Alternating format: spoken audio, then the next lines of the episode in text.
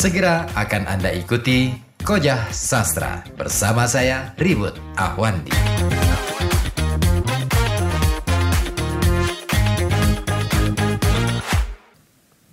Assalamualaikum warahmatullahi wabarakatuh.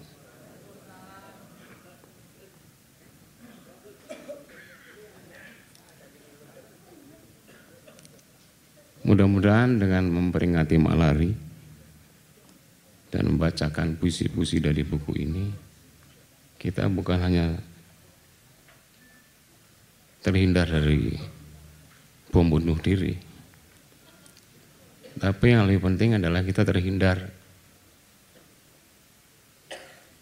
dari upaya bunuh diri. Ya karena kalau menurut akal yang benar-benar sehat, sepertinya dunia udah nggak bisa dibela lagi. Menurut para teroris. Tapi teroris itu juga ada benarnya. Bukan dunia ini absurd, tapi dunia sudah chaos. Dan chaos itu sudah terjadi di negeri ini. Setidak-tidaknya dalam lapangan kebudayaan. Saya mau baca bu, puisi Mas Teguh Esa yang judulnya agak lucu. Dia di awal tapi judulnya postscriptum.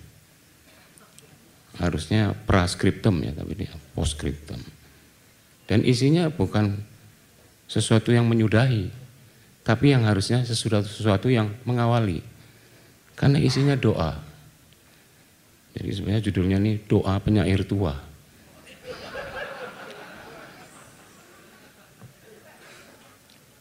Postscriptum. Apa yang mereka tahu tentang kesedihan kekasihku. Bukan rasa sedih yang mereka rasai, tapi sedihku yang tidak bisa mereka pahami.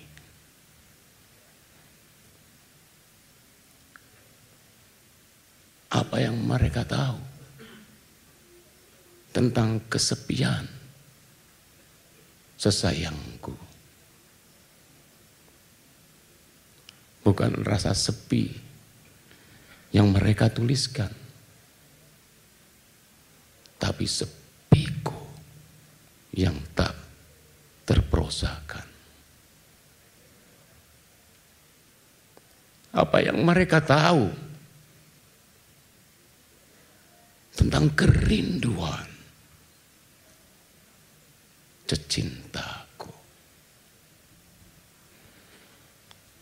Bukan rindu yang biasa mereka rasai, tapi rinduku menulis prosa jalanan yang indah untukmu yang satu. Apa yang mereka tahu tentang air mata?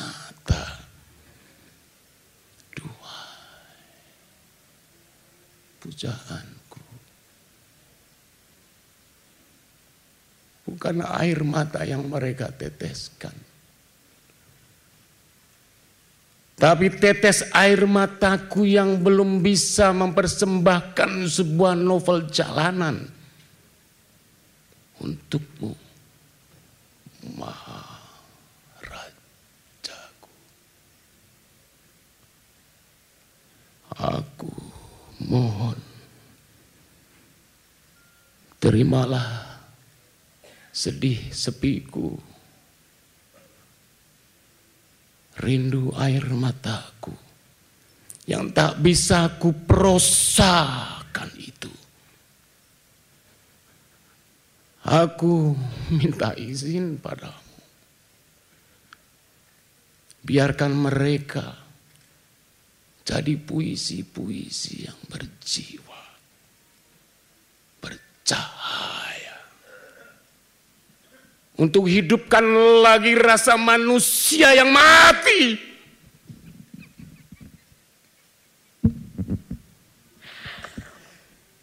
Dan terangi kalbu-kalbu orang-orang yang percaya dan meyakinimu. Agar mereka kerjakan banyak kebaikan selalu. Aku mohon kepadamu, terimalah puisi-puisiku yang berjiwa dan bercahaya dengan tangan cintamu, dengan rasa kasih sayangmu, Tuhan. Tuhan, Tuhanku, aku minta kepadamu, restuilah, rahmatilah puisi-puisi itu agar berguna bagi yang membaca agar berarti bagi yang mengerti.